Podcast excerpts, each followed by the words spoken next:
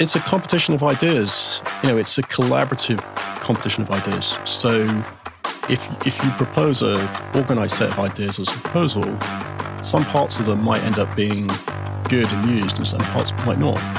And you just have to be, you know, open to that.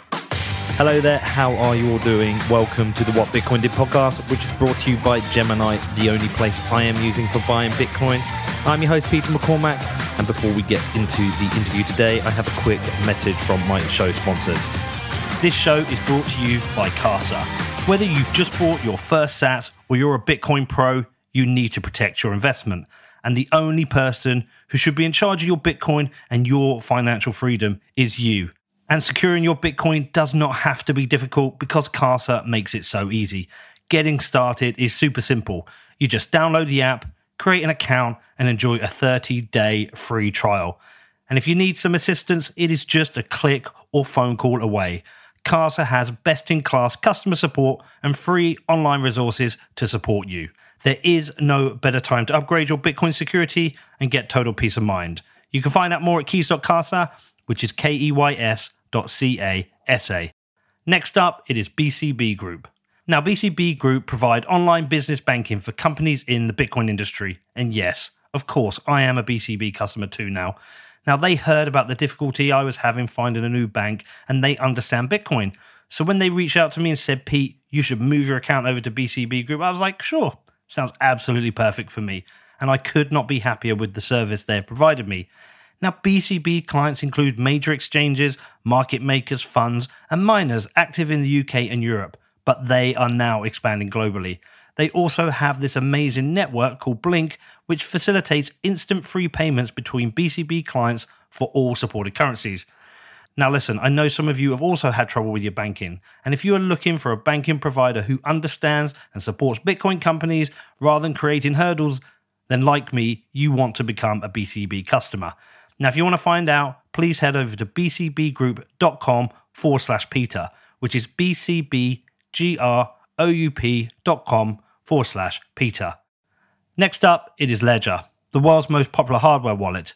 Now, listen, in Bitcoin, we have this saying, right? Not your keys, not your Bitcoin. So if you're a Bitcoin holder, it is your money and it's time for you to own it. And if you're not storing your Bitcoin on a hardware wallet, then you are trusting somebody else. I took control of my Bitcoin back in 2017 when I bought my first Ledger Nano S, and I'm still using that same device today. Ledger is the smartest and easiest way for you to take control of your Bitcoin. Now, if you would like to find out more or purchase a hardware wallet from Ledger, then please head over to ledger.com, which is L E D G E R.com. Also, today we have BlockFi. Now, BlockFi bridges the world of traditional finance and Bitcoin empowering you for this future financial world. And for people in the US who own or are interested in owning Bitcoin or stacking more sats, then the BlockFi Rewards credit card provides the easiest way for you to earn Bitcoin. There are no fees to use this card, no annual fee, and no foreign transaction fees. And you can get 3.5% back in Bitcoin on all purchases in your first three months and then 1.5% back forever after. And also, for every dollar you spend over 50,000 annually, you can get 2% back in Bitcoin. Now, if you want to stack sats with BlockFi, then please head over to blockfi.com for more information and to find out the terms and conditions. This is blockfi.com, which is B L O C K F I.com. Morning, Adam. How you doing? Morning. Good. New studio. Never done this one before. Yeah, it's nice. Yeah. Well, uh, anyway, we've got um, a technical topic to get into, which is uh, always good to do on the show because uh, I get a lot of questions coming in from people who aren't technical like myself who want an explanation of things. And over the last uh, few weeks, I would say, I became aware of a uh, push by uh, Jeremy Rubin and some people who support him to push uh, CTV into Bitcoin. Um, and it seemed like a big change. There was a lot of drama, there's a lot of discussion. It was the first I ever became aware of it, even though Udi have been telling me this has been worked on for years. And when I compare it to something like Taproot was something, even though I didn't understand it, I was fully aware of it for a long time, probably at least two years before it went live. I was aware there was broad consensus for it. So it opens up like a whole can of worms of things to talk about that I think there's going to be people who are not technical like myself who don't really always care about the technical details, but they care that the Bitcoin's being looked after in the right way and there aren't things being implemented that maybe bring risks to their investment. So, loads to get into. We're going to start right at the basics. Um, and I, I want to start with what is a BIP. I covered this before uh, a couple of years ago now, um, but but I think that's a good starting point. So, do you want to explain what a BIP is? A BIP stands for Bitcoin Improvement Proposal, and um, it's a kind of specification for a proposed change to Bitcoin, which may be a consensus change or maybe a kind of opt-in thing that you know some wallets can use and others choose not to. And so I guess BIP one is interesting as well. It was proposed by Amir Taaki, who is you know there's there's confusion between a Bitcoin developer of a particular wallet or Bitcoin developer or people looking at Bitcoin protocols in general. So I think BIPs are interesting to anybody technical working on Bitcoin, where they're working, whichever wallet they're working on. And some people are not even programmers, but they're interested in protocols and security. Were, so were there changes to Bitcoin prior to BIPs? Uh, probably. I'm I'm supposing in the early days that Satoshi just like fixed patches and rolled them out and told people on IRC and they all upgraded. So it was I think there was less kind of caution, probably lower security bar in the early days, and things became more cautious, more careful, more systematic uh, as time went forward. And then when did the BIPs come then? I'm not sure of the date of BIP one, but I think it's got to be like pretty early, you know, 2011, 2010, something like that. I would assume. I'm, I'm, I'm trying to imagine how like the process became established that there would be a BIP. Right. Well, I mean, I think actually the the uh, Bitcoin upgrade process draws a lot from other internet protocols, and that evolved, you know, in the I guess mid '80s, '90s. Um, something called the IETF, Internet Engineering Task Force, which um, manages a list of RFCs, which are BIP-like things describing, you know, email protocols, web protocols, low-level internet transport protocols, all kinds of things that um, ensure interoperability uh, at the internet level. And actually, not coincidentally, there was a, um, a big political debate about internet protocols I think in the mid 80s, where there was starting to be big internet companies like Cisco and Microsoft who saw the internet protocols and thought they would like a vote and that they w- they thought their company's interests should be represented in how the protocols evolved. So it's kind of see some parallels with that with the block size wars mm. 2015, right? So ultimately, and and you know the people working on the protocol said, well, this isn't good internet protocol should be for the good of humans everywhere, users first. Companies, you're just service providers. You know, it's interesting. We want to hear your technical experts, but we don't want you to override internet protocols in interest of your companies because your companies could come and go, and internet is for humanity, not for you. Well, it reminds me of that whole net neutrality thing. Yeah. So, so ultimately, they, you know, the the users won that one. And there's a famous quote from David Clark, which is something like, you know, we don't believe in kings and presidents. We believe in rough consensus and running code. And so, so that was, you know, a famous quote making the point that they were going to use a rough consensus process, which is a kind of um, decision making process from business or organizations, religious organizations, political organizations that's hundreds of years old and predates internet and everything. And so Bitcoin adopts that, but makes it a bit more decentralized. Right. Okay. Okay. So BIP one, Amir Taaki. Yeah. So it just it describes some of the process, you know, creating a BIP, making a draft, that kind of thing. And usually you would want some example code so that it kind of proves that it works. So if there are one or two implementations, that's that's better than words because words can sometimes be less precise than you thought they were. Okay. But but how many BIPs have we had now? I don't know, probably 100 or something. 100. Okay, so someone wants to, someone's got an idea to improve Bitcoin. Um, they develop a BIP or they propose a BIP. How do they distribute this? Because this is the thing that's totally unclear to me. Um, so I th- it's there's not that much of a bar to getting a BIP. Like the fact that something has a BIP doesn't mean that anybody's going to implement it or the Bitcoin's going, you know, the Bitcoin protocol will be upgrade using it. But you know, if you if you propose something that you know passes some basic, you know, it makes rough sense. Some people are discussing it. You can ask whoever is currently tasked with assigning numbers, can you have a BIP number? And then you put it, then add it to a list on a website. Right. Okay. So there is a central repository of the BIPs. Yeah, I think it's in GitHub. Right. Okay. So somebody makes a proposal for an idea for an upgrade.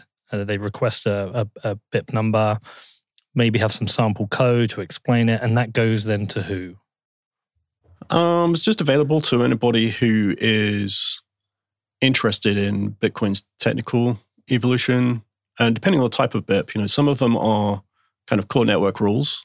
And then people are interested in security and robustness. And, you know, if it's an opcode they're interested in. What's an opcode? Uh, We, I hear about these all the time. Yeah, I've never sorry. actually, in any interview, said, somebody explain an opcode to me. So at the, at the lowest level, Bitcoin has a kind of uh, programming language, and a little bit like CPUs. CPUs have operations at, at a basic level, which are very simple things that just add two numbers together and things like that. So Bitcoin has something like that at the lowest level, and over time there have been new opcodes added to add new functionality, basically. Right. Okay. And so the BIP goes out there. Uh, a few people might take a look. A lot of people might take a look. Um, you'll tend to get some feedback delivered in certain ways. And I guess if a BIP is, you know, doesn't have much interest, then doesn't have much support, then that person either has to rework it or forget about it. Whereas if something shows a lot of interest, it, I guess this is the rough consensus thing, right? It's a, it's a bit messy. Yeah, I mean the the IETF has some you know texts and history about what rough consensus means in this process, and and their model is a little bit more centralized, but generally the you know in in some cases there may be multiple ways to do something, and so one question is which is the best way to do it, and then the idea is that I mean consensus generally means unanimity, everybody agrees, but you've got to place some sanity bars around that because some people object in a illogical way just to be disruptive. I mean, not not technical regular contributors, but if you if you just made a hard rule that hey, if there's any objections, everything stops. Now, in a political version of consensus, that's basically what happens. That you know, unless unless everybody agrees, things stay the same, and that's kind of what you want for Bitcoin in a way, right? You Mhm. don't want you know people to make drama and be able to change it because that's that's where we started from. You know, the 2008 financial crash, the politicians being asked to make extraordinary changes to the money supply and you know, basically making the money unreliable. Um, Like Luna. yeah, uh, recent news. Um, so anyway, that's that's the the kind of process. Right. Okay. Okay. So I get it. And then if there's some interest in something, it gets developed, gets to the point where there's general rough consensus that it's wanted. The code gets developed, it gets tested, and then you go through a, a process of like, I guess, activation. So that's like the general process. Right. I mean, like there's there's um, some historic examples. Um, you know, because some people commenting are, you know, looking at it ab initio without any of the history of how it has worked and that it does work and it works very well for what it's intended to do, which is to make it very hard to, you know, push changes to Bitcoin that not everybody wants.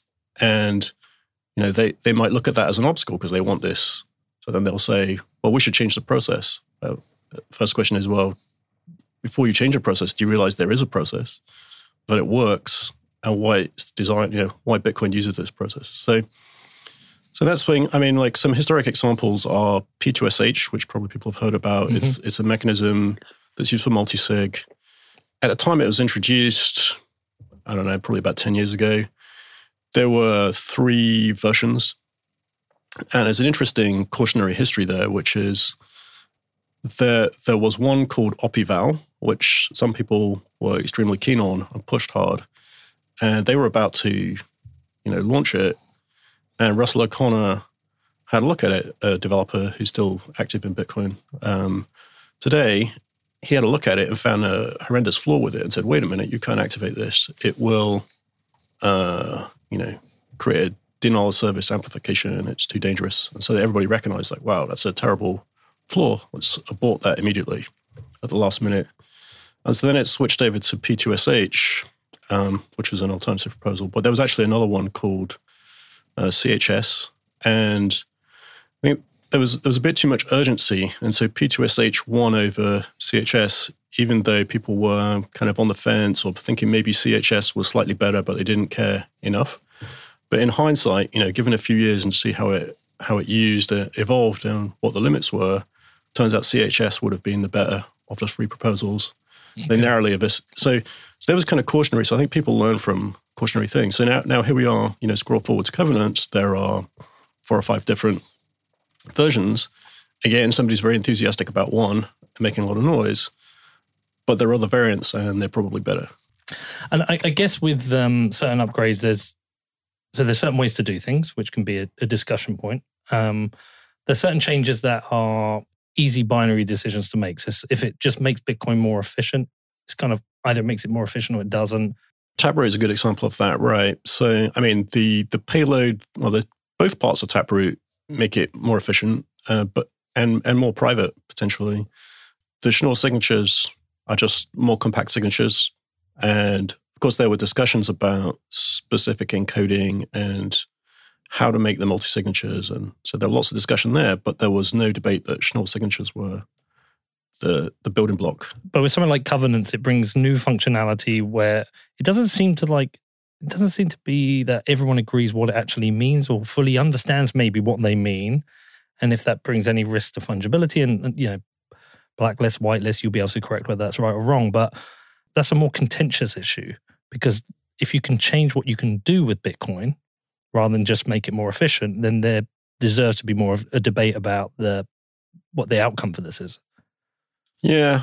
I mean, you know, it's true to say that Bitcoin's programming language is sort of compact, concise, and sort of security first and sort of intentionally safe and cautious, right? And so the covenant idea expands what you can do.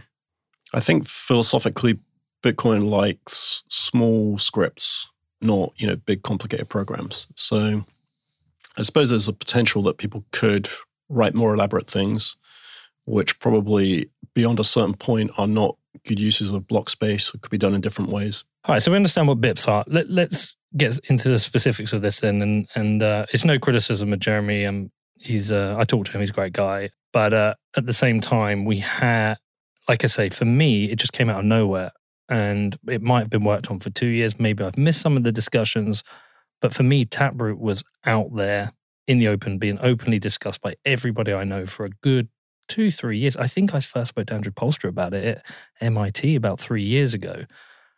First, I became aware of uh, CTV was a few weeks ago, and people were talking about activation. So that was an immediate red flag to me because I was thinking, well, I'm pretty sure I should have heard about this. So I was nervous about that. Um, before we get into that, though, should we explain what covenants are?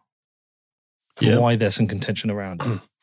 Yeah. Um, so a covenant is, is, I guess it's like a word borrowed from legal terminology. So if you've ever engaged in a property transaction, real estate, there'll be some clauses on your, you know, on your house or your apartment that says, you know, you're you've got to maintain this boundary wall with the neighbor or something like that.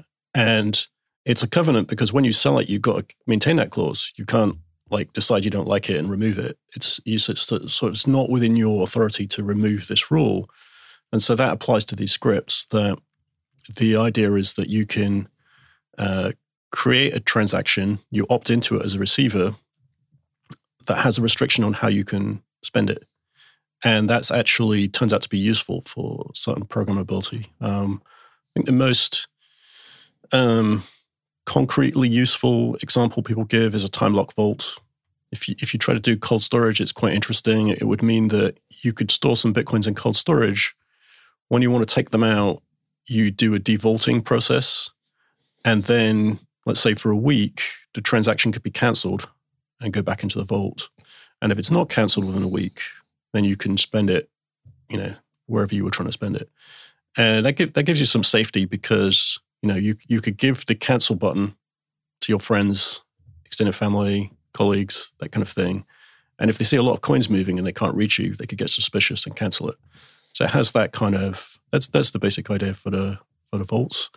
And it's possible to build a kind of a version of that in today's Bitcoin scripts by deleting private keys, but it's a little, you know, it's it's not the most elegant way to do it, but it, it would work. Uh, nobody has actually implemented that. And of course, it's a flexible mechanism, so people could build other things with it. You know, potentially um, UTXO sharing, which is the kind of scaling idea. But I think people also lose track of the fact that a lot of the things that are possible with Bitcoin script are not implemented and made available in wallets in a usable form. So there's lots of innovation that could happen today using existing script. And so that kind of, you know, ease of use, standardization of formats, understandable and easy to use availability in wallets is lagging often by years, right? So, you know, even once we get Taproot, be a while, as you see before, wallets support it. That was the same with SegWit. You know, it's over 50% now, but it took some years. And I'm sure it would be the case for covenants too, right? Or, or time like vaults. Is there any validity to the argument against covenants that they um, affect Bitcoin's fungibility? Um, well, there are two versions of covenants broadly, and uh, one is recursive. So, is this what Andreas was talking about?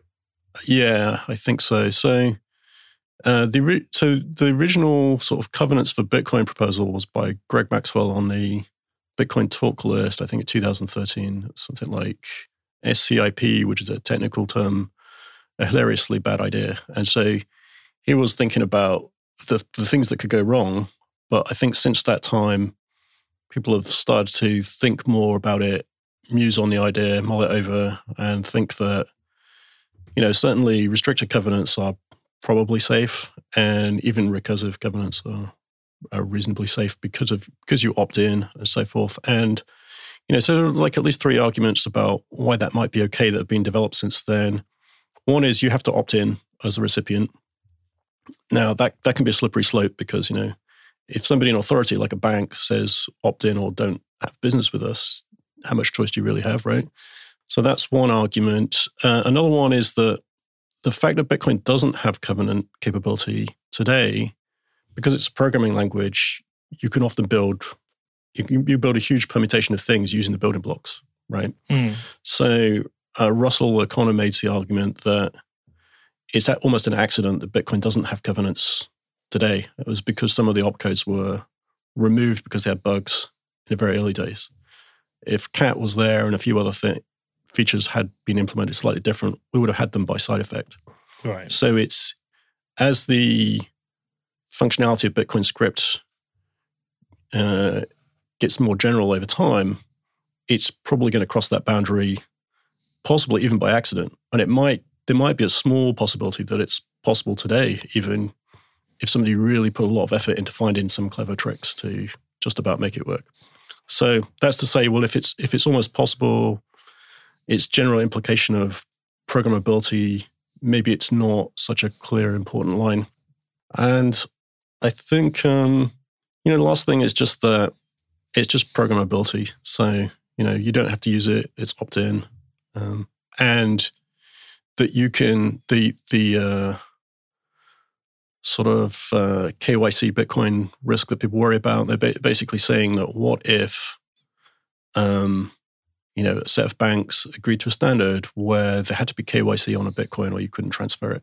Now, it turns out you can implement that with multi-sigs, and people have proposed that before. Okay. So, from that point of view, you know, again, you'd have to opt in. So, it has largely the same characteristics. And those are generally called oh, sort of informally online covenants, which is there's a multi-sig, one key is held by an authority and it imposes some policy. So, kind of online covenant because that policy can be recursive if they if they choose. And what about whitelists and blacklists? Is that possible? Is that a valid concern? I think they mean basically the same thing. Is it basically? Is, okay. Yeah. Okay. So you yourself, Adam, obviously, I back you. I don't mean no pun intended, but um, are you okay with the idea of covenants? Yeah, I mean, I think so. Um, whether it starts with simple or goes straight to a more generic version is a topic being discussed at the moment, and there are technical people on either side of that. So, one argument for starting simple is that you know Bitcoin can gain some experience from that, and that, that can inform the generic. But the other point is that you know Bitcoin doesn't have the the rate of introduction of new opcodes is not very rapid. So if you're going to take the time and expense to review and get consensus on a covenant feature, you might as well do it properly once. That's the counter argument. I think a lot of technical people are more of on that line of argument. Uh, Rusty Russell has proposed one which is sort of extensible within itself, so it can start simple and have kind of feature extensions over time. So that's another kind of hybrid approach.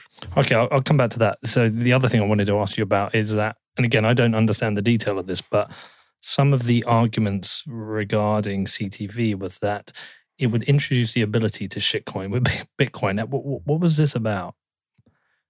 I did not pick that one up. You didn't pick that one up? No. No, that came up quite a bit. Uh, it was starting to give more Ethereum type functionality with scripting.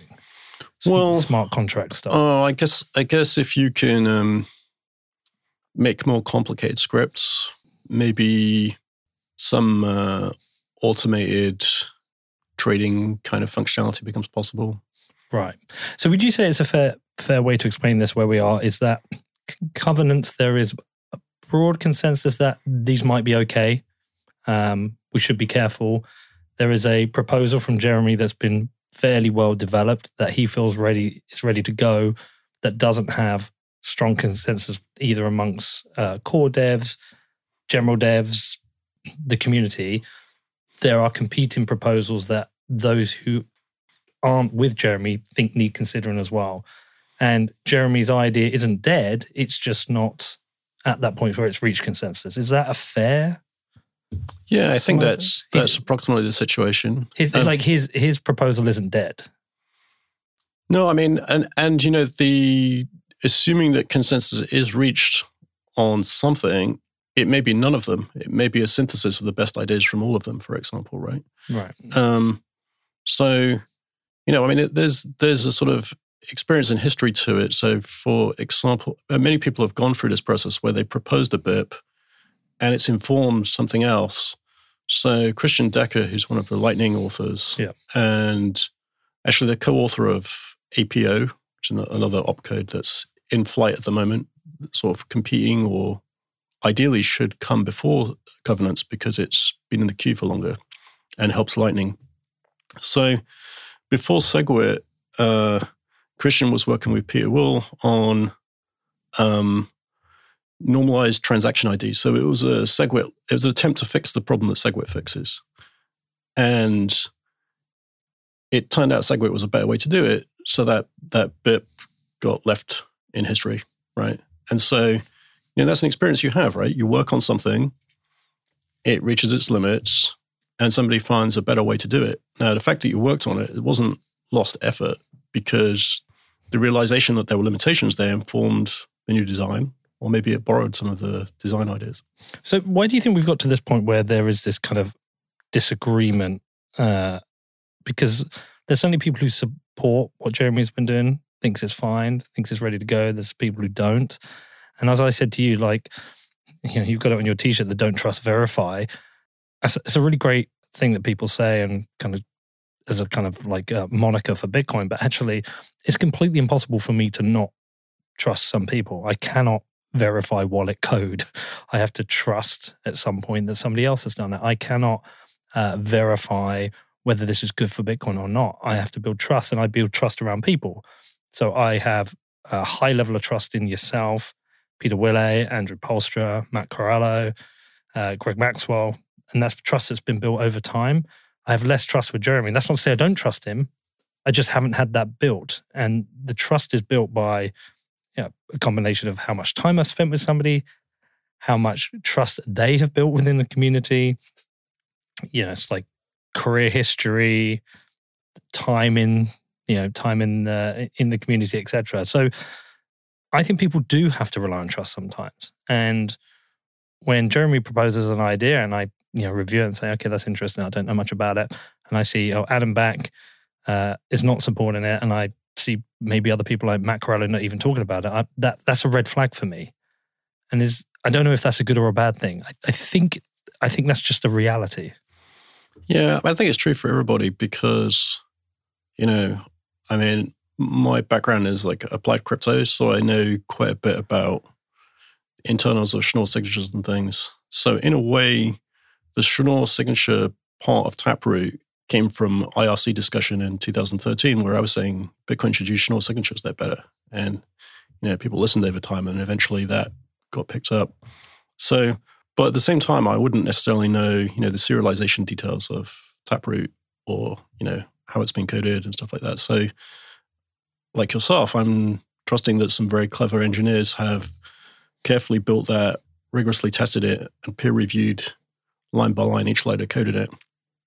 And so you're sort of relying as well that there are many eyes carefully checking and a lot of mutual interest for it to be secure.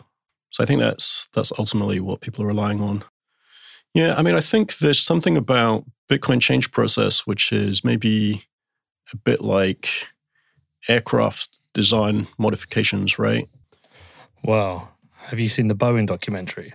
I haven't seen the documentary, but I read quite a bit about the uh, the Max issue, and I, I watch aircraft crash investigations. I find very interesting. Yeah, I've I've watched I think nearly every episode of that because I used to be shit scared of flying, and watching air crash investigation actually made me more confident in flying. Strangely, because you you see the A/B testing that a bunch of people have been through with flying, but the Boeing thing. So it was when I um when I first interviewed Austin Hill. He, he um he said to me, Bitcoin development should be like nuclear. I think it was like nuclear reactor uh, building. It should be considered the same, or or no, no, it's um uh space flight. It should be the same because one mistake on a space space flight, everyone's dead. You know, one mistake in Bitcoin, everyone loses their money. It has right. to be considered the same. You know, the same rigor, the same testing, and uh, yeah, so like that just reminds me of that. And when you say like airplanes, I was like, well, it went wrong with Boeing.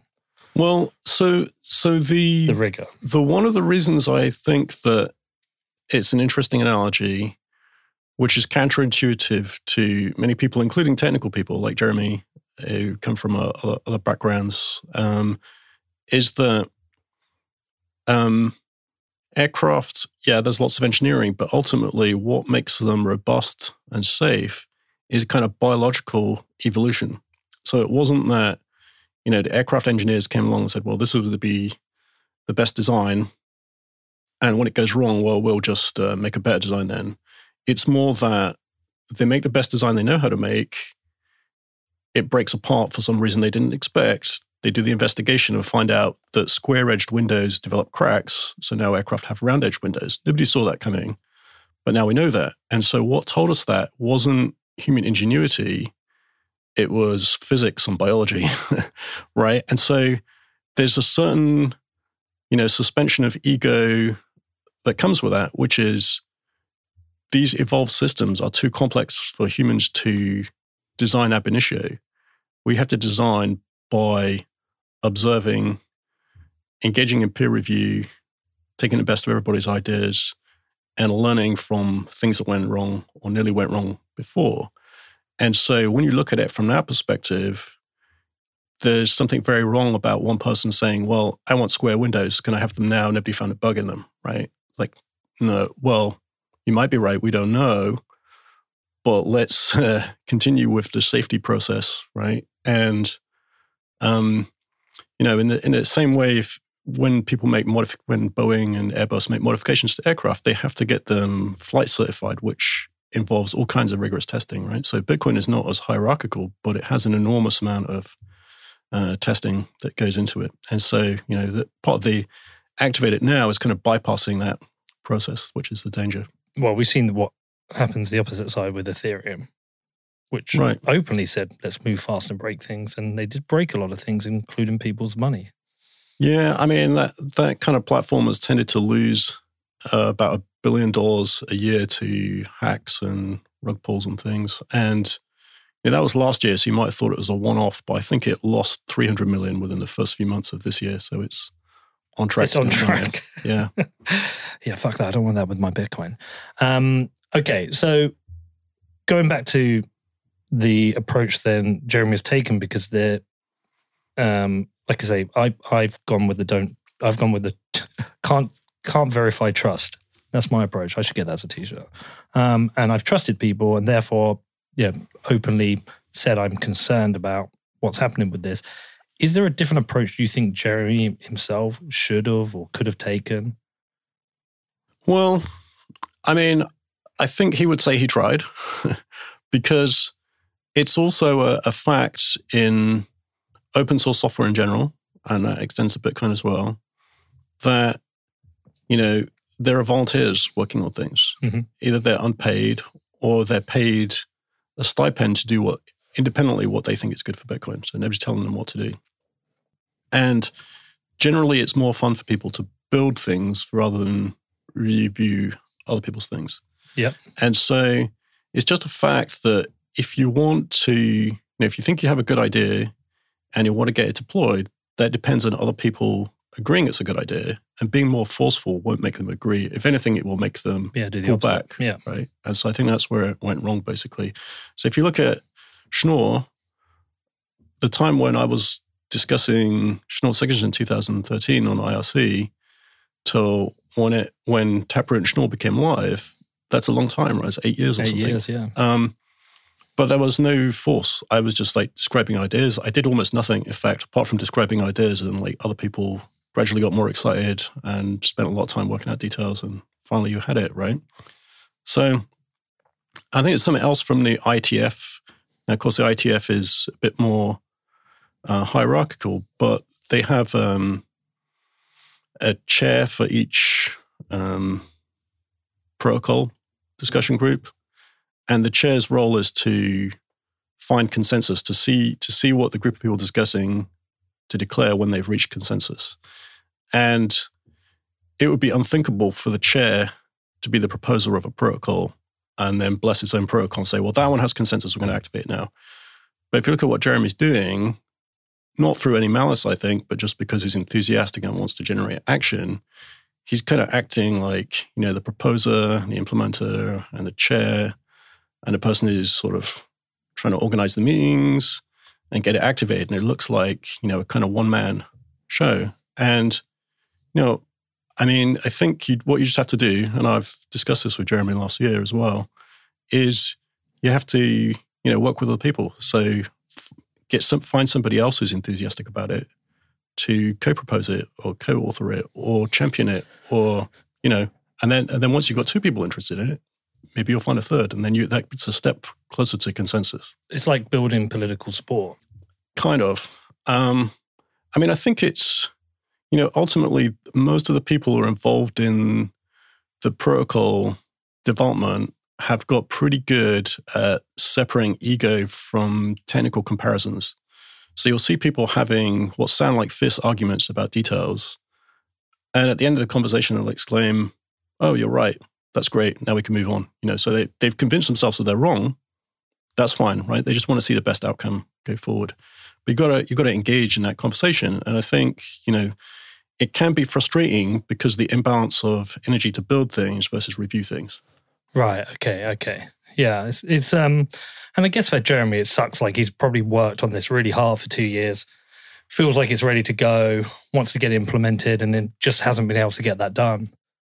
Right, but I'd say it's like it's kind of jumping the queue as well, right? Because uh, describe Christian Decker's experience, right? He worked on uh, the um, what is it, uniform uh, transaction ID, and that didn't go anywhere. Like SegWit took over, but you know it was a better proposal, and he recognizes that, and he had a small part in it. So that's just that's just open source development in, in general. It's like that, right?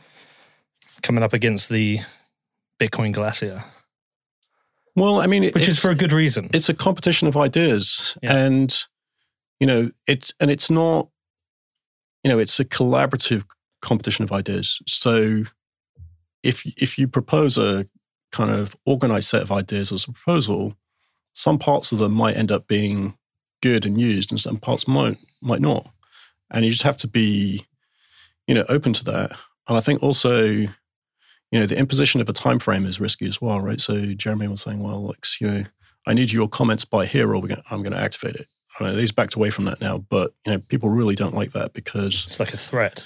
well, I mean, it's you know, it's like well, we're gonna, it's like Boeing, like you know, or or the space shuttle Challenger, right? We're going to launch on this. It became a political decision, and then it exploded, right? It's like S2X.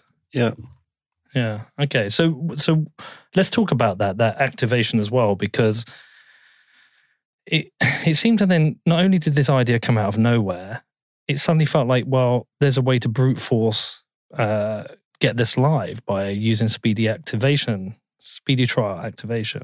right. Something again that I was told was used for Taproot. I, I mean, I wouldn't know anything about this at the time. Taproot was getting activated, great. The little orange squares were appearing, yada yada. But now, now I am interested in this because I'm like, well, why was speedy trial used for Taproot? What was used previously?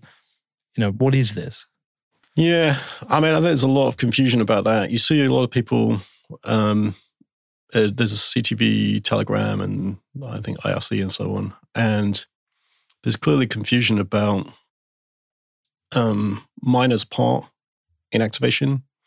So uh, they they think that well, you you make a proposal and the miners vote on it, and it happens or not, and that's the process. But that's really not the process. I mean, if if we learn anything from the block size drama and the final SegWit activation via UASF, it's that miners have almost no influence on the outcome. You know, 85% of miners said they were against the activation, it activated anyway, and they continued mining Bitcoin. So that that's a lesson that everybody should learn. Now there are a lot of new people who don't know about the lesson, and so they just don't understand how it works. But basically, the what activates Bitcoin is more economics, the the important economic nodes like exchanges, wallets, and payment processors and individuals and investors running full nodes. If they agree and they upgrade, then the miners have to follow, and you know everybody has to follow, stay on the same network. Now, of course, you can get forks, and that's happened in the past where you get some kind of minority. But in particular, all the miners are doing is helping you know, signaling that they've upgraded and helping users who don't upgrade to be safe. And that's it. So, in, and in particular, if if you say with a speedy trial, well, let's turn the decision over to miners, what does that mean? I mean, miners use pools. There are very few pool operators.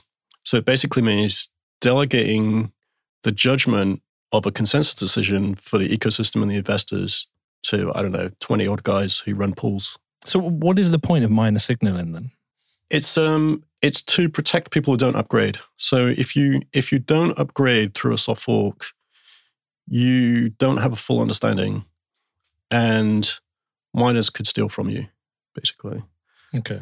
And so if if the miners, you know, indicate that they've upgraded, now the cooperation of the majority honest miners will protect you if you don't upgrade.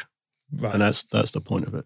So, so where are we at now with CTV? Has it been paused? Is there other discussions? Is Um, well, the activation uh, discussion went away. Yeah. And I think there's a bit more awareness of things that came before, things that are in flight. So they've really, I think people realize that. Yeah, I mean, I think I think the way forward is more uh, cooperative comparison, just work between the different uh, designs. right. So, I mean, is Jeremy talking to Rusty? Are they comparing ideas? I'm not sure. I mean, I think Jeremy has um, kind of spun out and made new discussion channels, which there are no developers in, or you know, maybe application developers, but no protocol developers, or almost no protocol developers. So that's kind of led to a little echo chamber. Um, So he needs to engage with protocol developers. well, he tried, you know, but that he ran into the problem that everybody runs into is a mutual problem, right? That Mm. there are fewer reviewers. So I think you know if if if more proposals get together and they discuss amongst themselves, I'm sure Jeremy will join in, and that will be a way forward.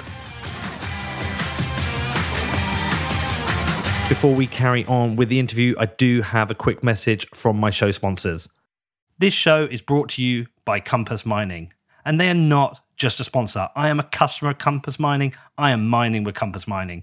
Now, I've been doing this for about, wow, what is it, like four months now, and I've mined over half a Bitcoin with them. It's pretty cool. It's very cool, actually. I love the fact that I'm back mining. And I also love the way Compass does this. They've made mining accessible to everyone. And as a Bitcoiner, I'm happy to be supporting the decentralized growth of the hash rate. It was so easy to get onboarded, and now anyone can mine Bitcoin. You just pick your machines, choose your hosting facility, and they do all the rest of the work for you. Now, if you are interested in mining, or if you want to find out more, then please head over to compassmining.io. That is C O M P A S S M I N I N G.io. Next up, it is Gemini, who I am using exclusively for buying and selling Bitcoin. And even though they've been with me for a year, I have not sold a single sat with Gemini. I'm only buying, I'm a hodler, but I have been buying Bitcoin with them. Not only have I been buying the dips through Gemini, but I also set up my DCA with twice monthly buys of Bitcoin, and I'm yet to see a better or easier interface for buying Bitcoin. With a streamlined trading view, you have access to all the tools you need to understand Bitcoin and start investing, all through one clear, attractive interface. And Gemini are now running a special offer for listeners of What Bitcoin Did. All you need to do is head over to gemini.com forward slash WBD, and new customers will get $20 in Bitcoin when they trade $100 or more on Gemini. If you want to find out more, please head over to gemini.com forward slash WBD, which is G E M I N I dot com forward slash WBD. Next up, it's Level. Now, as the world migrates from traditional walled garden financial rails to Bitcoin, Level has rebuilt its Bitcoin trading app to become the first full suite Bitcoin banking app. The Bitcoin revolution isn't just about investing dollars, it's about replacing them. So, while other apps help you to buy Bitcoin, the Level app lets you use your Bitcoin for daily life. You can get paid in Bitcoin, you can spend Bitcoin anywhere, and you can even earn Bitcoin rewards. All of this is alongside a traditional fiat account, so you can manage your Bitcoin alongside your traditional currencies. Now, Level are reserving 500 beta slots for WBD listeners ready to go all in and bank in Bitcoin. If you want to find out more, head over to level.co forward slash WBD, which is lvl.co forward slash WBD for info and early access. Also, today we have sportsbet.io, the very best place for online gaming because they're badasses and they accept Bitcoin. Now, we are over halfway through the season. Liverpool have just picked up their first trophy. Tottenham are struggling as ever. This season is going as planned. But how's it going to finish? Do you know how it's going to finish? Will Liverpool win the title? Will they snatch it away from City? Who's going to win the league? Who's going to win the Champions League? Who knows? Well, anyway, if you want to take a bet, sportsbet.io has got you covered. And not just with football, they cover tennis, motorsports, US sports, they even cover esports. And for new customers, there's always a range of promotions available. So if you want to find out more, please head over to sportsbet.io forward slash promotions. That is S P O R T S B E T.io forward slash promotions. Is is there any amount of you know not intentional or not by you know malicious intent, but certain amount of gatekeeping that perhaps exists around yourself, Pieter Wuille, Andrew Poelstra, Gregory Maxwell, Matt like established, you know, people within the community have built that reputation whereby if you can't get some kind of agreement from you guys that things are slower and, and maybe that's a good thing or maybe that's a bad thing, you know, what happens after you guys?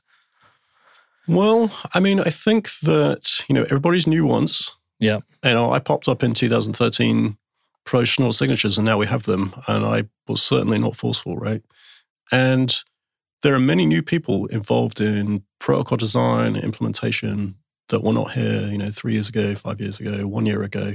And, you know, for example, Lightning, which is a, a pretty big thing, there were two two versions of that proposed in parallel. One was duplex micropayment channels by Christian Decker. Another one was the Lightning proposal by Poon and Dryja. And no offense to those guys, but nobody had heard of them before. Mm. And, you know, it was a really ingenious idea, co-invented by two groups of people in parallel without knowledge, right? And so that, that shows that newcomers can propose startlingly good ideas and get immediate fast traction on them. So, you know, for Lightning to work, it needed an opcode. but people saw that idea of Lightning had a lot of potential. So there was, you know, enthusiasm to work out the details and get the opcodes done. So there, So- there so- not So I don't think there is. I mean, I think the thing is that, you know, but you there's have, maybe a certain hierarchy that exists. I mean, there there are people with skill sets that you want to somehow enthuse to pay attention to review things, but you know, I think you have to you still have to use some kind of common sense human interaction skills, right? So if you want somebody to review something, there's there's certain you know look look at how other people are doing things, copy other people, right? So you know if you're not very good at sort of managing human interactions, find a co-author, find you know find somebody else to help you champion it or navigate it. Um, and I mean, I think ultimately, if you push too hard, it backfires. So I think that's a potential source of mistake as well. because and we've seen that again it's like a historical lesson where people have tried to rush changes or push yeah, changes into bitcoin that haven't had consensus and and you know it's kind of pushed some people away from bitcoin they've you know it's the um they've had the they've, they've had the wrong time preference on upgrades Well, I mean, there have been some rage quits historically around the forks for sure. And, you know, at, at the time of the fork drama, you know, you were paid attention at that time and talking about it afterwards. The, um, you know, I think people sort of, uh, I think investors found the fact that it was hard to forcibly change Bitcoin to be a very bullish signal. very Yeah, you, you hear Saylor talking about that, Yeah. that that was the single most important thing. Another interesting thing you get if you talk to investors, Saylor and people like his, you know, sort of investor mindset, uh, about what features they would like for Bitcoin. Their primary feature is just don't break it, right? so they're actually not very interested in, you know, opt-in micropayments or fancy things, right? Because they're like, well, how risky is that? right? The status quo is good enough. Don't don't break it. Yeah, So well- so I think covenants. The pitch for the investor is vaults are good for high value long term storage. Um, and obviously for Saylor, he's in a different scenario though, where he holds so much Bitcoin that um, something like the spendability is not as interesting to him because his incentive model is based on the growth of hodlers, which you know if, uh, demand continues to increase means you know his billions become more billions, etc. So like Yeah. yeah, and and I would be cautious of.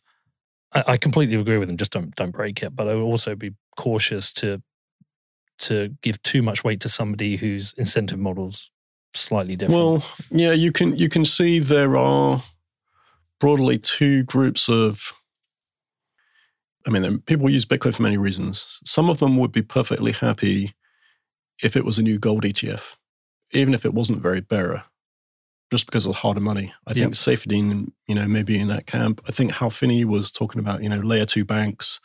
So they were thinking like a hard base money.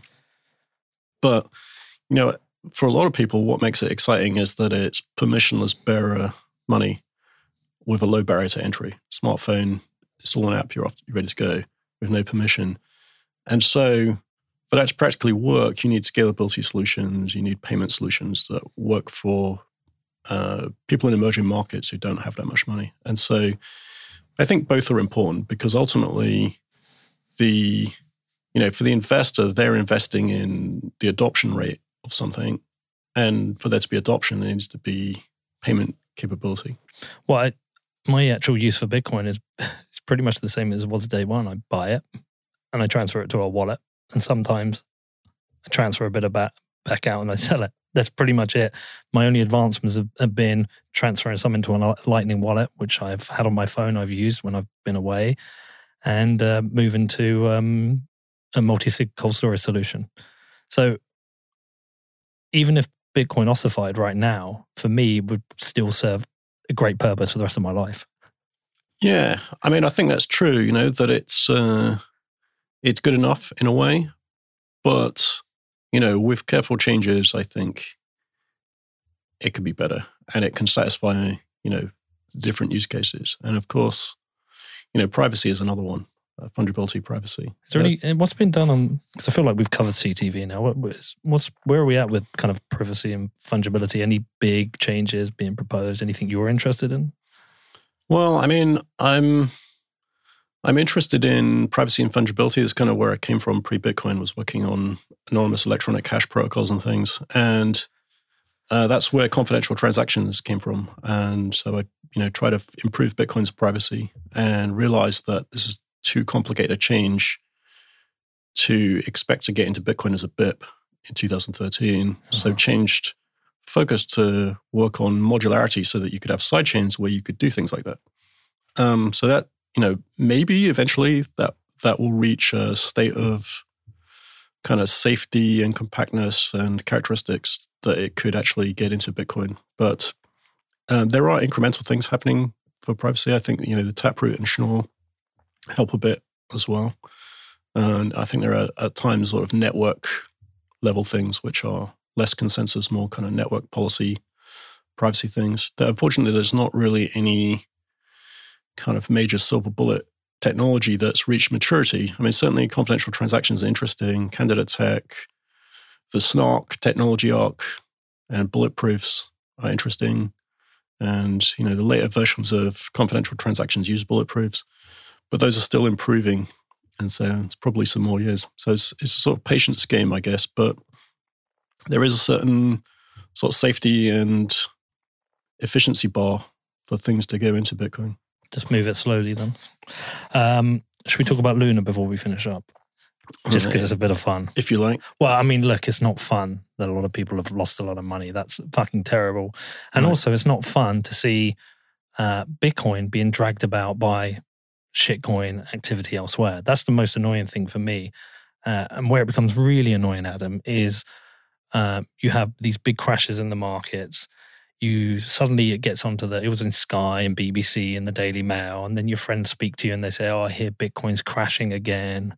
You know, people want to ask you about the negative side of it, and you're like, "Yeah, but this was because there's some stupid Ponzi uh, algo uh, stablecoin idea that had nothing to do with Bitcoin. It was just somebody was then using the money they printed to buy a bunch of Bitcoin, then they had to resell. Like we're affected by these decisions. And you were chatting to me beforehand, you know, about this perhaps affecting leverage traders in some ways unfairly. Right. Well, I mean, people are investing in Bitcoin because they believe in it, because they look at the macroeconomic background, you know, money printing, inflation, interest rates, and looking for a hedge.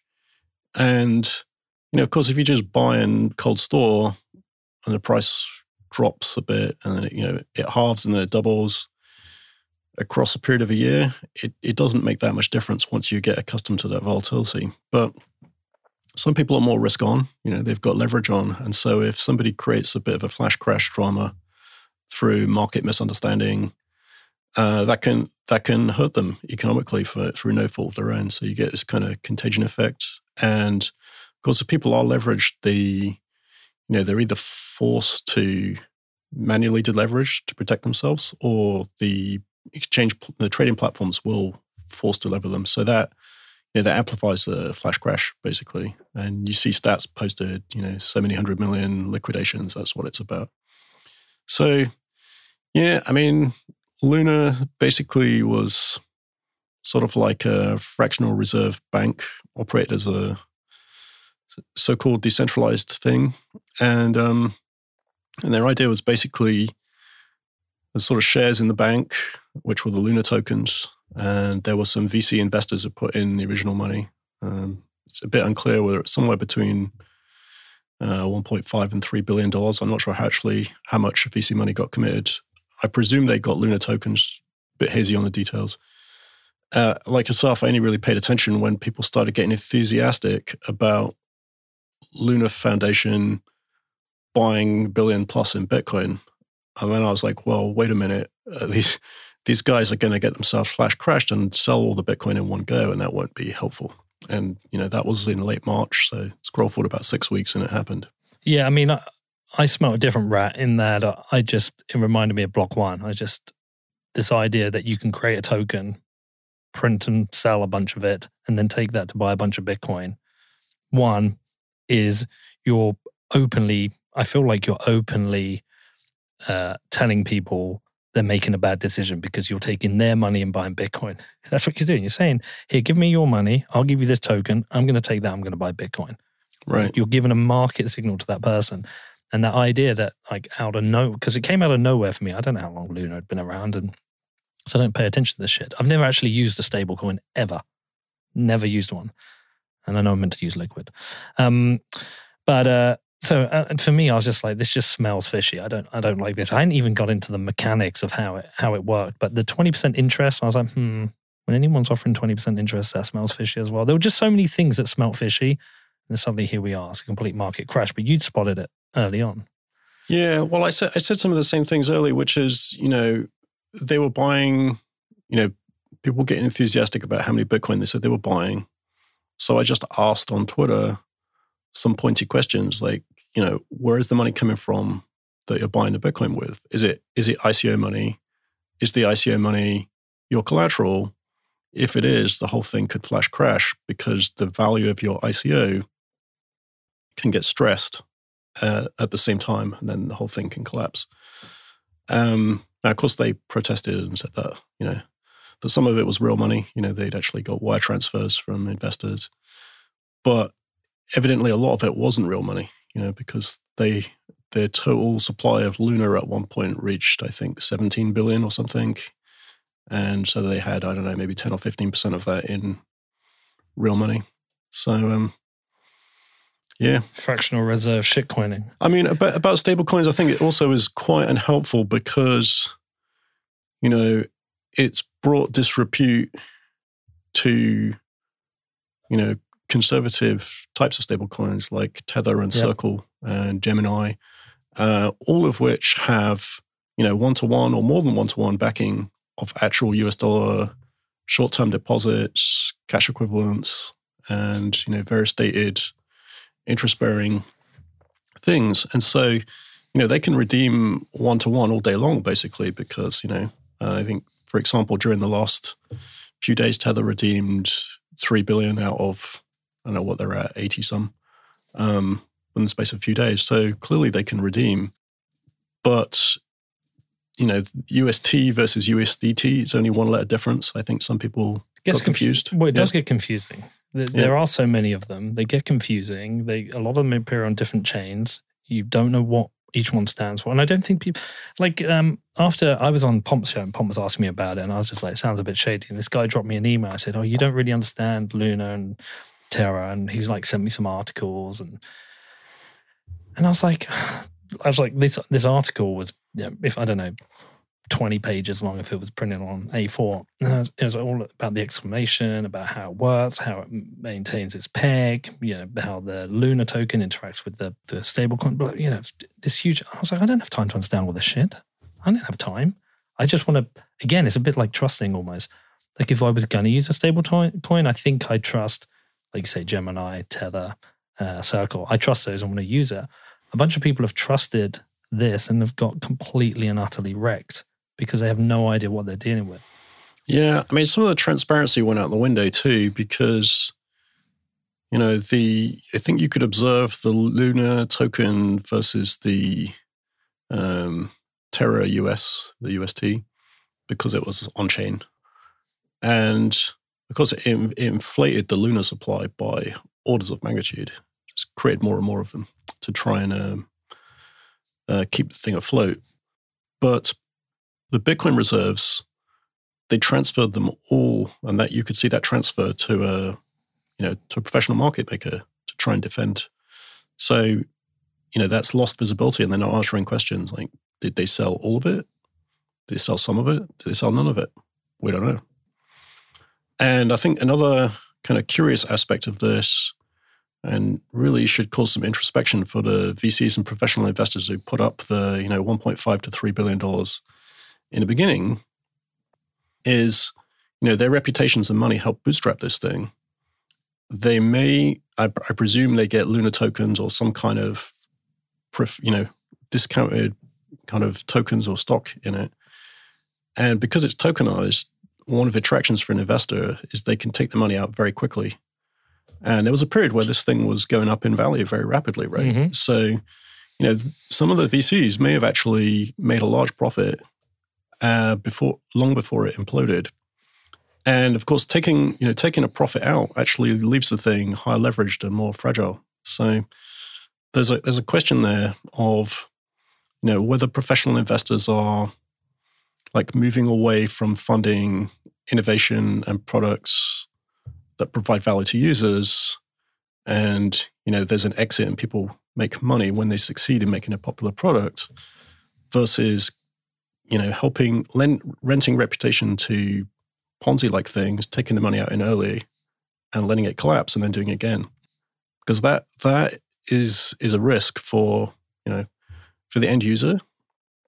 It diverts capital from productive uses to kind of casino behavior and um, it risks the ire of regulators you know i mean immediately regulators are talking about Terra and apparently the sec was already investigating Terra and Kwon, uh, one of the founders so I mean, he could end up in jail, right? I presume so. I mean, he's he's in Singapore, but Singapore is a regulated uh, financial center in its own right.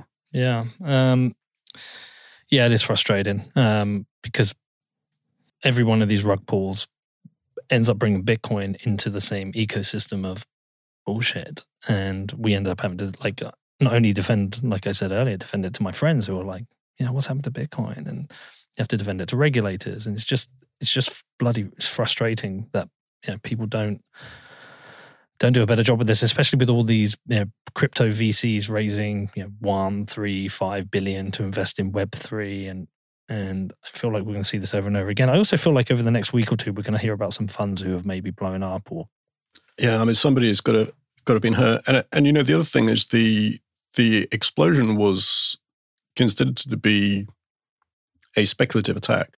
Like that was a funded, coordinated thing by somebody with a lot of market intelligence, trading capability, and money to play with, and some leverage.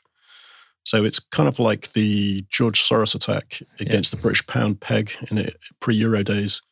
Um, you know, if you if you have money and you see something that's illogical, and people are suspending logic and pumping up the value of something, you can short it and burst the bubble. And you know, I think some people feel that was uh, a bad act, but actually, it's good because it flushes out silly stuff so that what's left makes sense. So if there are and and you know the fact that they succeeded at that will give them funding and embolden other people with that skill set to work their way down the list and do that to anything else that doesn't make sense. And so ultimately you end up with the survivors being less stupid ideas, more robust things. But I'm not sure that the the mechanism is there really to discourage VCs and big investors from lending reputation and putting discounted early money into these things because they probably some of them probably got their money out and made a profit on it. Oh, yeah, almost certainly. I, I don't think it changes that. Hopefully, what it changes is the mindset of those who are potentially investing, but yeah, perhaps not. Um, I mean, we've seen a bunch of new Bitcoin maxis minted this week, people declaring they're done, and that's great. But but we've also seen all the I don't know if you've been on the Reddit, but all the terrible comments of people saying they've lost everything. No, I mean it's it is bad. I saw somebody commenting that you know one particularly bad thing about it is that because it's advertised as, as a stable coin as a dollar equivalent plus an interest rate, that's actually marketing itself to conservative investors who are saying, I don't I don't want the price volatility. Yeah. I just want an interest rate. Of course, as you said, it was naive to think that there's a risk-free 20% interest. That doesn't exist when the, you know, the free market interest rate, risk-free interest rate is super low at the moment. So that's a red flag. But uh, you know, a lot of people are not professional investors. They wouldn't spot that. So if they're looking for stability, they got the exact opposite. Yeah, and also Alex Gladstein talks about how important stablecoins are for the um, the developing world. We've had a long conversation about that, and it's one of the reasons I've come a little bit less harsh on other protocols. As, as much as I don't want to, you know, I don't own any Ethereum, I wouldn't use it or Tron. At the same time, I know there's people like Palestine who are, you know, parts of Africa who are using stablecoins on these protocols, uh, and they're using it uh, for survival. I mean, it's the the money they trade. It's the way they protect their wealth. It, Bitcoin's too risky for them, but you know, if these people got yeah, are they sophisticated enough to understand the difference between a tether or a UST or a USD? You know, the, all these, you know, all these coins t- tend to sit near each other. So Yeah, I mean, I think I think the the network that's used to transport the stablecoin is the the centralized ones like uh, Circle and Tether and Gemini. Um, doesn't really matter because ultimately it's a claim on a central party and it's reserved and, and the reserves it's set aside for that for the client funds, right? So, and you can you know you can for example with Tether you can use that on on a Bitcoin layer two on sidechains, and there are proposals to do similar things for Lightning. A couple of competing progr- proposals for that. I mean, of course, I think you know uh, U.S. dollars fall rapidly in value at the moment with the amount of money printing. So it's not really a. I mean, it's it's short term stable, but it's just predictably going down, right? Mm. So now Bitcoin has the opposite effect, which is it's a bit unstable, um, but it tended to go up, and so has a has a positive price tre- trend over the longer term.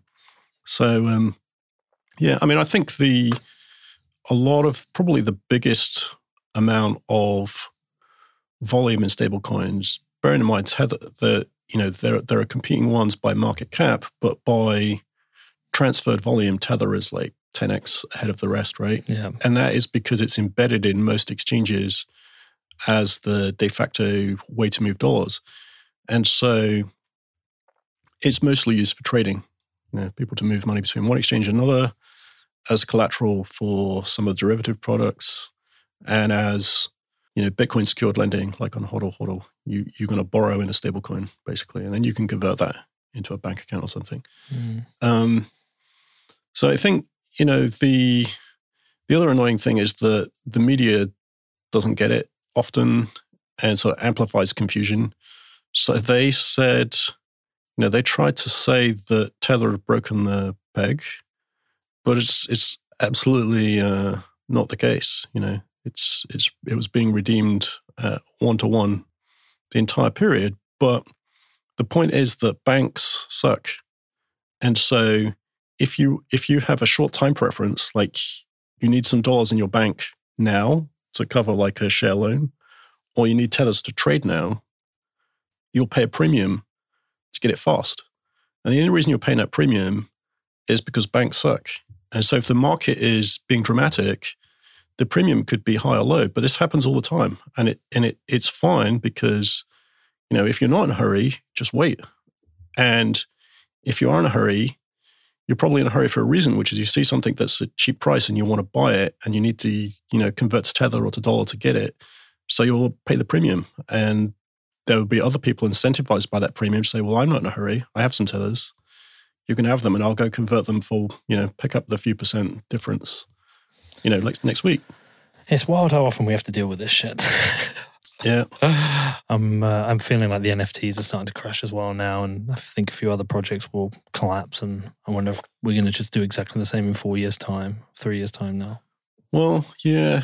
I mean, the I noticed the uh, there's uh, various dominance indexes, but the the Bitfinex one, which is BTC Dom Perp, uh, was up twenty percent in the last two days. Wow. So that's sort of like you know when you get a global financial drama, the dollar tends to get stronger. Flight to safety. Mhm. It might have its own problems, but but people know it, and so it's kind of perceived flight safety. And you see that in Bitcoin. You know, flight out of the long tail of altcoins to Bitcoin. Well, let's have it. How's uh, how's everything in Blockstream? Uh, going good. Yeah.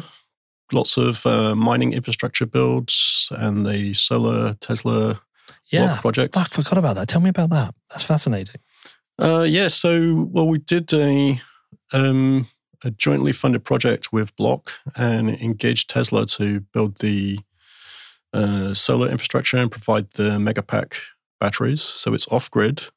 Um, and the idea behind it is our thesis is that the economics of Bitcoin mining can help fund green power infrastructure built, like to increase green power infrastructure. Yep. And the reason is that most power is actually overbuilt and underused because it has to deal with peaks Yeah, in demand. peak load. And so, you know, if if you were to build some power infrastructure and somebody would come up and say, "Well, I will pay, you know, X cents per kilowatt hour 24 by 7. Anything you've got spare, I'll take it. That makes your economics much better. And so, you know, you've got 100% duty cycle on the supply. So that should make it more profitable and easier to finance. And so that's, you know, that's what we're doing, starting with this project. And then we're interested to grow it, you know, a hundredfold. Wow. Tesla were totally into it. Uh, they're supplying the, the, the megapacks Right, and they- okay. they actually do the solar install as well, but they're not an investor in it. Okay. And where, where are you building it out? This is in Texas. Uh, so we have um, a grid connected site, and we didn't grid connect this part of it, but it's on the same site. And that site is primarily a wind farm. So if you look in the background, there's loads of like, big uh, wind towers. And and is this a test, or are you guys pretty happy with the economics of it? I mean, we're happy with the economics of it, but what, what we what we intend to do is to make it transparent. So to, you know, publish the financial model, profitability, real time mining metrics. Um, partly because there's a lot of confusion, and people are writing reports, and nobody quite believes a report because you know one person's report says the opposite to another person's report. But if we say, well, well, let's just build it and show you, and you can look at it for yourself. And then there's no debate. You know, the numbers can speak for themselves. So that's what we're doing. Amazing. Well, listen, always good to talk to you. Likewise, Um, I'm not sure when we'll speak next. We'll see you next, probably some event. But um, appreciate you going through all that technical stuff for me. And uh, yeah, good luck, Adam. And uh, guess I'll see you sometime later in the year. Or speak to you next week, actually. Why not? all right. All right. Thanks for listening to What Bitcoin Did. If you want to get in touch, the best thing you can do is head over to my Telegram channel or you can hit me up on my email, which is hello at whatbitcoindid.com.